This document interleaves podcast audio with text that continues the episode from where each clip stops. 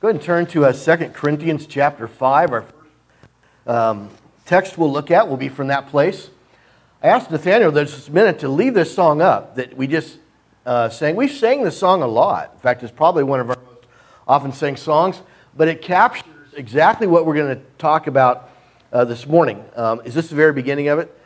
Okay, so Lord, uh, the light of your love is shining. In the midst of darkness shining, Jesus, light of the world, shine upon us. Set us, by, uh, tr- set us free by the truth you now bring us. So there's the idea of conversion, of change on our part. Go ahead to the next one. Then shine on me, shine on me. This idea of shining. Uh, fill this land with the Father's glory. Blaze, Spirit, blaze, set our hearts on fire. We're going to see a transformation in this song where God's done His work in bringing the light of His glory and grace into our lives, but then we become the conveyors of that light and glory. Let's see how the song continues. Uh, is this the next one? Okay. Flow, river, flow, flood the nations with grace and mercy. Send forth your word. Lord, let there be light. Well, who sends forth the word of God here on this earth? Uh, we do as ambassadors of the message of, of salvation through the word of God. We end up being the conveyors of light. Okay. Uh, Lord, I come into your awesome presence from the shadows into your radiance. By the blood, I might enter your brightness. Search me, try me, consume all my darkness. So here's this idea of change. Um, this darkness that was once part of our life, controlling us, now gets removed, and the brightness or the glory of God takes its place. This idea of shining on me, shining on me. There's one uh, verse that really caught my attention as we go on. Okay, this is it. Notice this as we gaze into your kingly brightness, so our faces display what? Your likeness. Ever changing from glory to glory, mirrored here, may our lives tell your story. This is exactly what we're going to talk about today this idea that our faces display the likeness of God, and this is this ever changing from glory to glory where our lives tell God's story. But we don't ever look physically like God, but our character, we'll see this morning, takes on the character of God. We're going to continue uh, this morning what we looked at last week. Uh, the title of the lesson is simply Amazing Grace, but also Amazing Answer. Uh, we sing the great hymn, Amazing Grace, and grace fills so many of the songs that uh, we sing, and even the song we just kind of reflected on just a moment ago it takes on the power of God's grace and to change our life, but also our answers, also amazing. And that what God is looking for from us. Let's go through uh, just briefly what we looked at uh, last week as far as our response to being rescued. Um, we are born again. Uh, Jesus previewed that in John 3 when he talked to Nicodemus. Uh, Peter picks up on that in two places. In 1 Peter, talks about, about us being born again of uh, the Word of God and the idea that we're completely changed. We're not just cleaned up, we're not just um, washed over, uh, but we are born again. And it's an amazing rescue, and this theme of rescue carries through uh, Scripture as much as the idea of being saved. We are saved or rescued. It's an amazing reset where we get the opportunity that we don't get anywhere else or with anyone else. That is the ability to start brand new with a completely cleaned up slate a new slate where God, as the Hebrew writer says, remembers our sins no more through the forgiveness of Jesus Christ. He doesn't hold things against us still. He doesn't put us on parole or probation or any state where he considers us less than fully cleansed in his eyes and able to start again, hence the idea of being born again. We have these amazing steps of conversion where uh, instead of us being forced to prove ourselves for three years that we can live sin free, which is not going to happen and hasn't happened. It's a moot issue. Uh, sin is still something we wrestle with. But instead of God placing us on some three year plan to see how well we do, He instead says, simply confess before me and before others that you believe that my Son is the Son of God. Uh, believe with all your heart that I am the answer and that He is the answer to your problem with sin. Uh, repent, Peter preached in Acts chapter 2. Repent from your sin. You've got to turn around. You've got to have the sense of remorse, but also this commitment to change. Not a proven change over three years, but a commitment to change when you're baptized. Repent and be baptized, every one of you, in the name of Jesus Christ for the remission of sins, Acts 2.38, and you shall receive the gift of the Holy Spirit, which is not only for your children, but also for those who are all afar off. Here, this step of simply repenting, which is a massive step, but still it's not an impossible step. And then being baptized, which we simply submit to, and we'll look at in a full lesson later on. With these amazing steps, we experience being born again. As the great hymn says, God accepts us just as we are, with that commitment alone to becoming a brand new person. But He doesn't leave us there. And this morning we're going to continue this amazing grace, amazing answer theme to talk about our response for the rest of our life once we are born again. Because we're not just born again and made clean just to wave goodbye to each other after baptism and say, Good luck, wish you the best. That was great that you were washed and that it's great that you're purified. But it's simply the beginning. Uh, just like when we're born again, uh, the baby's life uh, begins when you're born. And um, there's a Facebook friend, uh, he and his wife just had a little baby, and they're, they're posting pictures every day. And I feel like I'm watching that baby grow just as they are. The baby went from learning how to use a bottle. Now the baby's laying on its back with one of those things that hangs over the child and grabs onto the, the little things. And you can just see it growing because they're posting pictures every day. That baby is growing and will spend a lifetime not only growing physically, but growing in maturity and growing in character. So born again is to be born again in baptism is just the beginning. Today we're going to see what God is looking for. What is he looking for in our growth? A pediatrician, when a young infant is taken to the doctor, the doctor is going to look for different signs of growth. Uh, how much weight has the baby uh, taking on? Uh, uh, they'll do different visual and hearing tests to see if the baby's properly responding as it should uh, to sounds and to sights and things like that. And the mother or father will bring the baby back again, and growth is measured. Pretty soon, when the child is able to stand, uh, parents do their own measuring. Uh, a lot of parents will put in the door sill something to measure the height of the child. Then when children go to school, it's first grade, well, kindergarten, first grade, second grade, and they're moving on up. There's these measurable steps of maturity that we accept in our physical lives, and we ought to look for also in our spiritual lives. So today we're going to see this born again experience as the responsibility of a lifetime. The conversion process is an opportunity to start all over again. But there's also a responsibility that we have, just like there is for parents to raise their children. There's a responsibility that we grow as God wants us to grow. We're going to look at two passages in particular as kind of foundational text, and I might bring in a lot because I've got a lot written down here. There's so many places um, we could go, but I want to look at these because I think they speak so powerfully to what God is looking for. Because we want to grow the way He wants us to grow. And these texts help us see what He is looking at. 2 Corinthians chapter 5. Let's begin reading. We're going to start with verse 14. Uh, I have 16 here, but I decided let's back up a little bit. Uh, the Apostle Paul is writing a second letter to the ancient church located in Corinth. You can visit the remains of the city of Corinth today. This is a, a real city with real believers in it. A second letter. The first letter was primarily occupied with addressing a lot of problems the church had in different areas.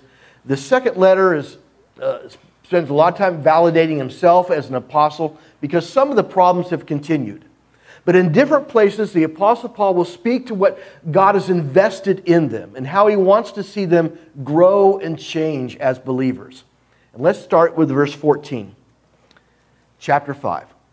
Paul writes to the Corinthian Christians For Christ's love compels us, because we are convinced that one died for all, and therefore all died. That's pausing here. That's Jesus died for all, therefore all were dead, is kind of what Paul's saying here. They were dead in their sin. Verse 15, and he died for all. Notice what he says next. And he died for all that those who live should no longer live how? For themselves. He died that those who live, that's us, Christians, those who are rescued, saved, should no longer live for themselves, but for Him who died for them and was raised again. This is a starting point. If someone was just baptized, this is probably one of the first verses I would sit down and go over with them. If they're trying to figure out, well, what do I do now that I, have been saved and uh, I know I've got a lot of sins to still tackle, a lot of temptations. What do I do now? How do I see my life now? He says, well, the, the first thing is you don't live for yourself any longer. Uh, you're no longer living for Friday night and just to have fun. Uh, you're no longer living just to fulfill desires that God will call sinful or trying to express those desires in ungodly ways. Uh, you'll no longer live just to get attention to yourself, but instead you live to give attention to the one who made you. That's all a part of now you live for someone else other than yourselves. Because living as sin is just a powerful state of preoccupation. You're doing what you want to do. Um, as I talked to our assistant principals at school and our, our, our, our dean, uh, they're dealing all the time with students who are just doing what they want to do. It might be cutting class, it might be being tardy. Uh, there's some with far greater problems because they're just doing what they want to do and they don't recognize the magnitude of the consequences of cutting class or getting in trouble different ways or using illegal substances and things like that. They're just focused on entertaining themselves and getting away with things at times. But then we see these conversions where enough time spent in the dean's office, enough time spent in after school uh, rehabilitation programs, we are starting to see some turn around that got off to an awful start in August. There's one student of mine, she's taking notes down class every day. She used to not even be there. She's coming to my class. Hey, are there other assignments I need to do? She's no longer just living for herself, but she's asking her teachers, What do I need to do as a student of yours? She's thinking outside of herself, and that's exactly how God wants us to see ourselves. Let's continue reading. We no longer live for ourselves, verse 16. From now on, we regard no one from a worldly point of view, though we once regarded Christ this way. We do so no longer. Verse 17 Therefore, if anyone is in Christ, the new creation has come. The old has gone, the new is here. Let's just pause here. We saw earlier we don't live for ourselves, but instead we live for Him. Now we constantly are looking for direction from God and His Son, Jesus Christ. In fact, to clarify how powerful that is, verse 17, if we're in Christ, and that word in Christ appears frequently in the New Testament to describe someone who's in that saved or rescued state. They're not just favorable towards Christ, they've been rescued. They've repented of their sins, they've confessed Him as Lord, they believe with all your heart that uh, their heart that he's a son of God. They've been baptized. They're in Christ. They're in that relationship of being rescued. So if they're in that place, Paul says in verse 17, the new creation has come. Some earlier versions say, and they are a new creation, or he is a new creation. And that's how those who are baptized, those who are believers in Christ, are always to see themselves as a new creation. Now, this is a very important description of ourselves. Sometimes those who've been baptized still feel haunted by their past. They recognize they've been washed, but they don't know how they could ever forget what they did. Sometimes they're still living with the consequences of what they've done, especially those who are converted in an imprisonment situation where they're still living out the consequences. They're forgiven in their soul, but uh, the state or the federal government still says these consequences still have to be lived out. The Apostle Paul was well aware, and he mentions on multiple occasions that he once had killed Christians thinking that was the right thing to do as he persecuted the early church. So sometimes our challenge is to see ourselves as truly forgiven and free people.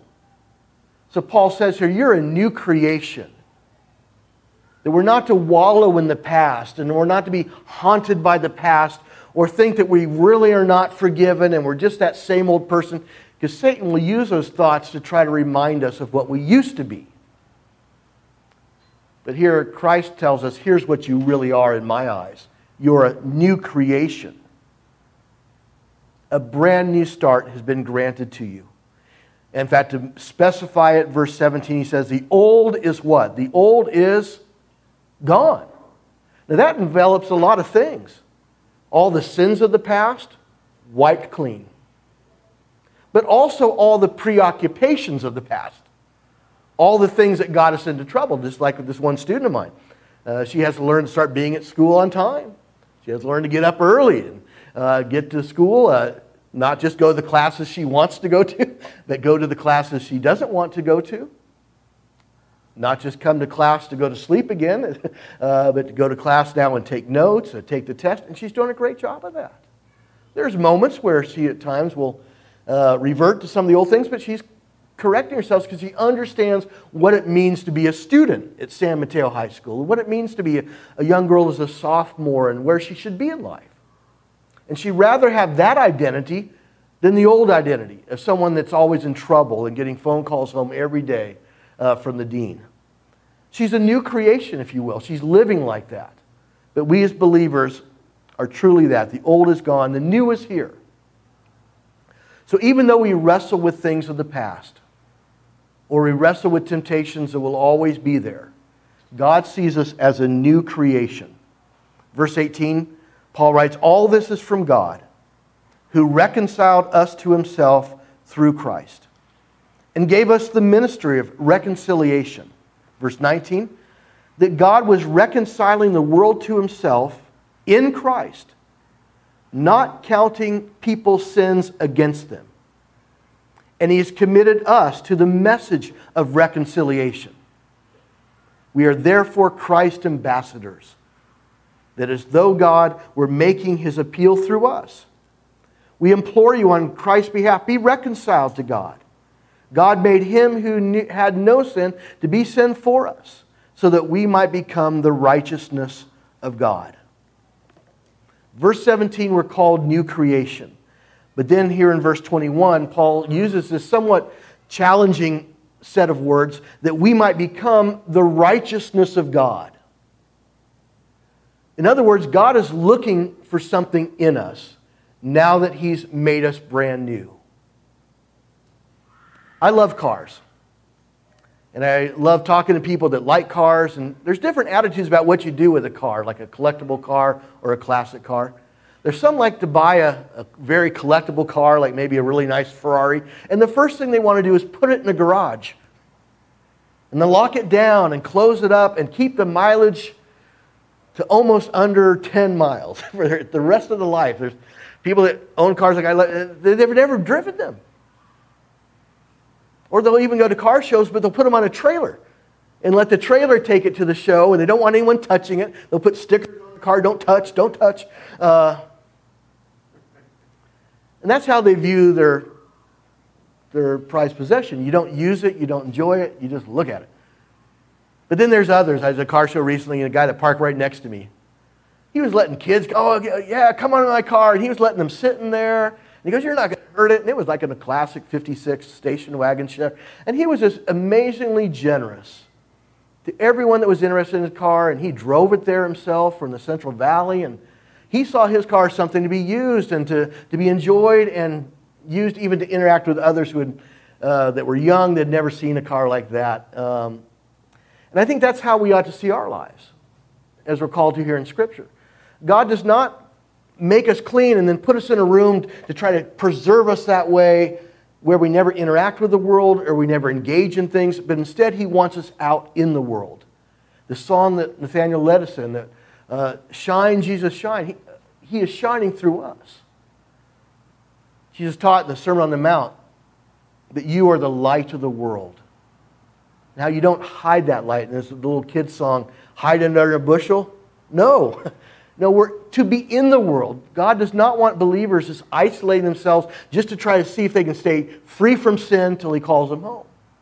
We are to take on this reality of new creation and the righteousness of God. Let's go forward now to the book of Ephesians, chapter 2. We're going to see another place where this, is, this change is described. We're going to look at the first 10 verses of chapter 2. We're going to look at some details in later lessons, but here I just want to see the, the magnitude of change as captured in a few places. 2 Corinthians 5 was we're new creation. We're born again, but we're also new creation, created to be the righteousness of God. Notice how Paul describes it now as he writes to another church. It's the ancient uh, city of Ephesus where Christians are formed. They've heard the message, they responded to it, just like you and I have. But notice what he tells them. They've already been baptized. Notice what he tells them about their life. Verse 1, Ephesians 2. He says, As for you, you were what? You were dead. So he doesn't want them to forget where they came from. He says, You were dead, but you're not dead anymore, is the point. You were dead in your transgressions and what? Sins. So we can never afford to forget where we came from, right? We can never afford to forget where we came from, that we've been rescued. We weren't born perfect, we weren't born holier than thou or anything like that. We came from a dying place. Verse 2 in which you used to live. You used to live in these sins when you followed the ways of this world and the ruler of the kingdom of the air and the spirit who is now at work in those who are disobedient. This pause here, you might think, well, what's all that about? That's a description of Satan or the devil, and we're going to talk about what his role is in lessons to come. But here he talks about those who are still under the influence, under the influence of what Jesus called the Sermon on the Mount in his own Lord's Prayer, the evil one. There's an adversary out there in the spirit world that is out to destroy us, but only has limited power to do that. He tries to entice us that we've got to give in. He says, but there's some people that are still under that control. He says, you're not under that control any longer. You're dead to sin, or you were dead, but now you're alive. Verse 3 All of us also lived, past tense, among them at one time gratifying the cravings of our sinful nature and following its desires and thoughts. Like the rest, we were by nature deserving of what? Wrath. We'll pause here. Again, Paul is focusing on remember where you came from and the commitment you made to leave that place. He says, All of us, verse 3 again, lived among them, that is the disobedient, at one time we used to be that way. You don't be living that way now, he's saying. Gratifying the cravings of our sinful nature. Well, what is this gratifying the cravings of our sinful nature? Well, some think we were born sinful. Some believe we were born sinful from day one in the, the bassinet or the crib or even before we left the hospital. We were depraved in mind. And they believe that we inherited that sin from our parents and they got it from their parents going all the way back to Adam and Eve. The problem is, Scripture doesn't support that. What Scripture instead supports is the idea that by a certain time in our life, and usually it comes in the early teens, some a little earlier, there becomes this desire to find the wrong thing when the option to pursue the right thing is there. Again, I, I like to reference things from school because I just I see these things. Uh, elementary school teachers are dealing with precious little kids at times. They make mistakes at times, they'll do something wrong, but they're doing things because they're still learning things. But by the time they get to middle school, in fact, um, I was talking to Ricardo one time about he encounters all different age groups at the, the Young Museum. And he's got it down what the elementary school kids are like, the middle school kids, and the high school kids. The middle school kids start doing a little testing. They start, because they're interested in the dark side. Use some Star Wars metaphor. They're interested in the dark side, and they'll inquire within. They'll try doing things that by high school, when they get to be a certain age, especially in the later teen years, there are some that just have given themselves over to sinful nature. It's not that they can't turn around, it's not that they're evil to the core inside, but they've learned to enjoy the wrong things too much and they're getting pleasure and satisfaction from doing things that are sinful, from wrong, that are getting them in trouble, hurting their families. But that's what they seem to enjoy. Some just enjoy the attention of getting in trouble rather than getting good grades. which is a problem. But they've learned to enjoy that more, and that's what ends up being the problem. So when he says here, we were at one time, verse 3, at one time we were gratifying the cravings of our sinful nature. Uh, at one time, all of us were doing that. We were just doing what we wanted to do. Not all the time, not in every moment, but when the temptation came, whether it was you get real mad at someone or go to the wrong place or do the wrong thing, we most often chose the wrong thing. And that's gratifying our sinful nature. We were, when door one and two was presented, we always were choosing the wrong door most of the time. And he says we're deserving of wrath. Even though we did not agree with it and we don't agree with it, God says if someone, after being made in his image, chooses the wrong direction, they're deserving of punishment. When someone chooses the wrong direction of life just to live for themselves, you don't have to live a recklessly sinful life. Uh, Paul said in 2 Corinthians 5, just living for yourself, not living for your creator is deserving of wrath. But then he talks about a change, verse 4. Ephesians 2, verse 4. But because of his great love for us, God, who is rich in mercy, verse 5, made us what? Made us alive. There's that amazing grace. He takes those who are dead and makes them alive, though they don't deserve it. It's great love is what's driving it. He made us alive with Christ even when we were what? Dead in transgressions.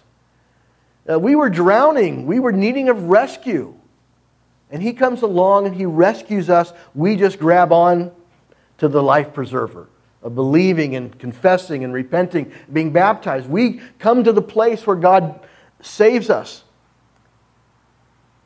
He makes us alive even when we were dead in transgressions. It is by grace you have been saved. Just pause here. Christians always remember it was not their goodness that rescued them, it was God's what? God's grace, His unmerited favor. When the person who's drowning out at sea all of a sudden sees the Coast Guard helicopter coming close and drops the basket down to him. And usually a Coast Guard personnel comes down with them, maybe two.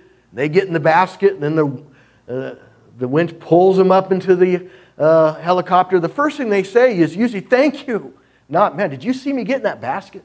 Did you see how well I threw my leg into the basket right when the.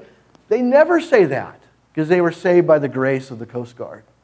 We are saved by the grace of God, not by our own goodness. So he reminds us of that. Then, verse 6 And God raised us up with Christ and seated us with him in the heavenly realms in Christ Jesus. This is an amazing verse, verse 6. Let's look at it closely. God raises us up. It doesn't say he drops us off using that old Coast Guard thing. The Coast Guard usually will drop you off. and then you're taken into a gurney to get all checked out. But God here raises us up to a new level that we never were at before. He raises us up with Christ and seats us with Him in the heavenly realms. It doesn't say He will do that, but He does do that. Before we experience our full experience of heaven, God is telling us, I, You're born again.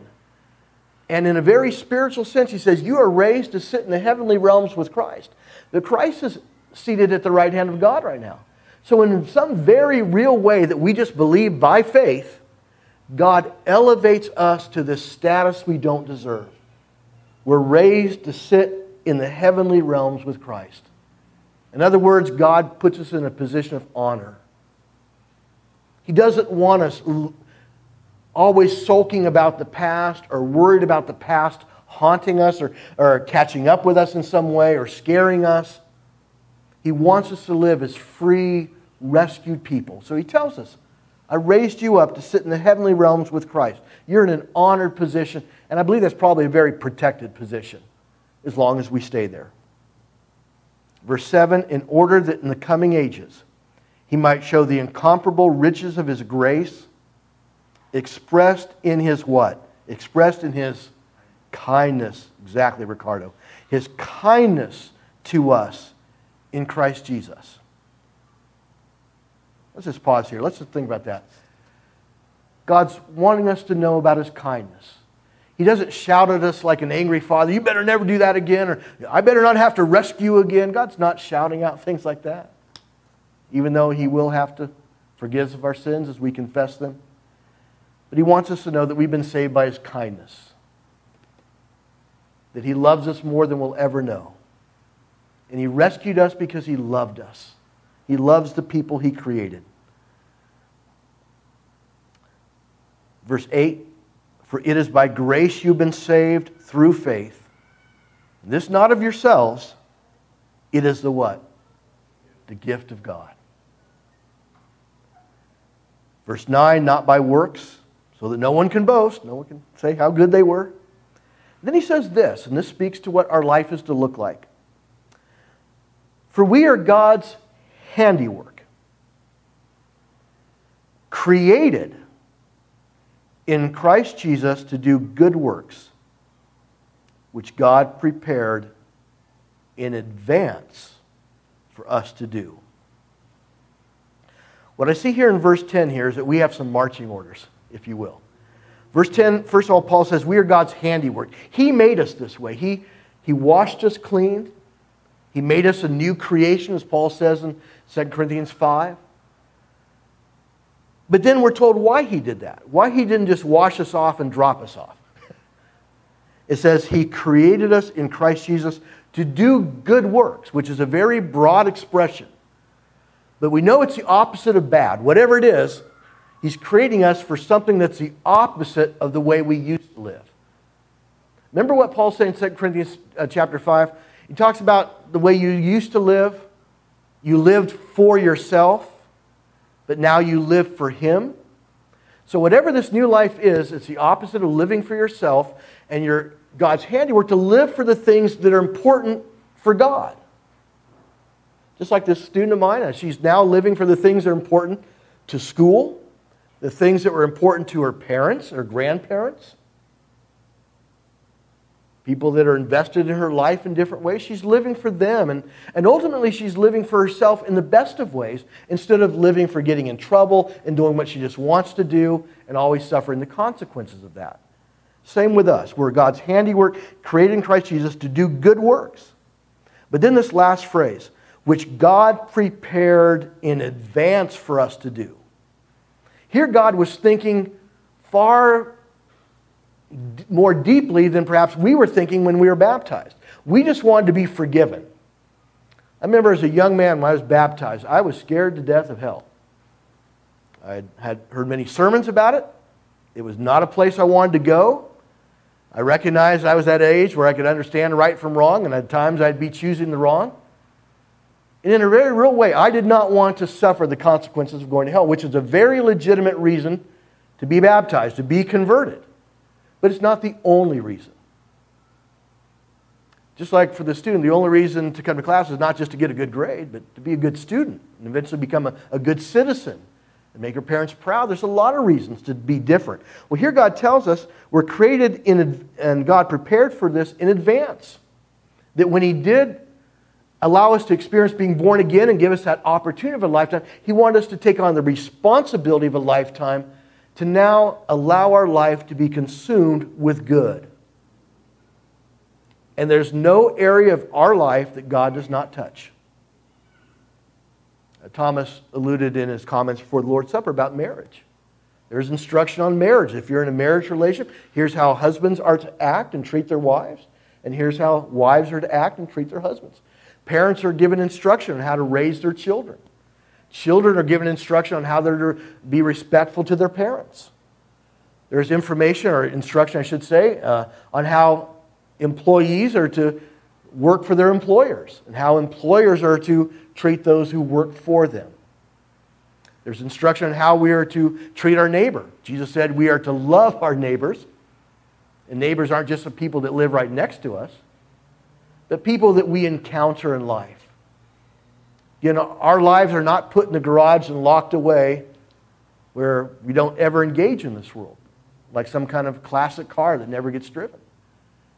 But instead, we're told when we're converted to keep our jobs, to stay in the world. Don't try to leave the planet. where sin cannot touch you, but stay on the job, keep working, stay in your families, stay in your relationships that are right, and engage them with now this new change mentality. In the weeks to come, we're going to look at how we do that and these character qualities of Jesus' own compassion, his mercy, his character. We constantly work on that. I want to end with one text that's not on your uh, outline here. I want to look at the text of Luke chapter 4. Luke 4. I've been reading through the Gospel of Luke in the early mornings, and you'll see this a lot. Where Jesus demonstrates certain character qualities and he wants other people to emulate them. I believe Michael, in a previous lesson, I think his most recent one, talked about Jesus engaging those who had leprosy in the first century. If you had leprosy, this contagious skin condition, you were to be isolated from other people simply so that they would not be infected. But Jesus came doing just the opposite. He went out to touch those and to heal those who had leprosy. Let's look at Luke, it's chapter 5, actually, chapter 5, verse 12. And this is the spirit of Jesus towards people that he encountered that no one else had anything to do with. Verse 12, Luke 5 While Jesus was in one of the towns, a man came along who was covered with leprosy. When he saw Jesus, he fell with his face to the ground and begged him, Lord, if you are willing, you can make me clean. Jesus reached out his hand and touched the man. I am willing, he said. Be clean. And immediately the leprosy left him. Jesus ordered him, Don't tell anyone, but go show yourself to the priest and offer the sacrifices that Moses commanded for your cleansing as a testimony to them. Verse 15 Yet the news about him spread all the more, so that the crowds of people came to hear him and to be healed of their afflictions or sicknesses. And then verse 16, but Jesus often withdrew to lonely places and prayed. Here we see Jesus' compassion on display. He sought to heal people that had no healer but him. So we find his compassion, but we also find him teaching about change of life. Look to chapter 6 now. This will be our last verse. Luke chapter 6, verse 35. Jesus taught, but love your enemies do good to them, and lend to them without expecting to get anything back. Then your reward will be great, and you will be what? Children of the Most High. Because He is kind to the ungrateful and wicked. Verse 36 Be merciful just as your Father is merciful. What we spend a lifetime doing after baptism is completely changing our character. Instead of living for ourselves, we live for Him who died for us. And here's this one specific area being merciful, being kind to us, or being kind to others who are not kind to us first. There's people in our lives that are easy to be nice to. There's coworkers of mine that I just love them to death. It's easy for me to be nice to. But there's some fellow teachers that I struggle with. but it's no big deal that I'm nice to people that are nice to me, that I get along with. It's how I deal with fellow teachers that maybe have a completely different personality, maybe rub me wrong at times. Maybe I'm rubbing them wrong. There's not a measure of goodness if I just treat nice students that are nice to me. There's some that just love Mr. Mulligan, but there's some that seem not to be able to say hi to me at times, or they don't want to seem to do anything I ask them to do. That's how I treat them. That's a real measure of me as a teacher. But the same is true as us as Christians. Whether it be simple things like how do we treat people that cut us off when we drive, that inflame those emotions, how we deal with difficult neighbors, how we interact with coworkers that push our buttons from 8 o'clock to 5 o'clock, how we deal with family members that we've had run ins with and we have, find it hard even to speak to them,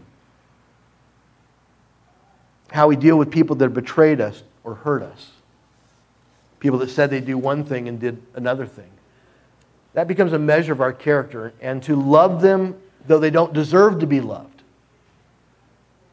And they're maybe even doing things presently that are not what they ought to be doing. How do we deal with them? What God is working on is an entire life of treating people just like His Son treated them. And we'll look in weeks to come on what that looks like. And we'll see a lot of passages that talk about these qualities that we're to take on, what God looks to get rid of, but what He wants to replace the bad with. And it's a beautiful picture of the Christian life, where we're ever growing, always changing. From the time of new birth at baptism to the time that we go home to be with the Lord, we're always growing. And there's always something that God's looking at to say, I want you to continue to work in this area where we take on the life of His Son that He showed us when His Son came to this earth. He showed us what God looks like. So we, and that's the value of all Michael's lessons about the life of Christ because we're seeing that. And he's teaching us so well. But today we know our purpose. We're new creation. We were once dead in sins, now we're made alive. And we're to live as people that are alive. Uh, it's a responsibility of a lifetime. That's how great it is, but that's also how long it is. we spend the rest of our life coming to this point. We're always growing through the Word of God.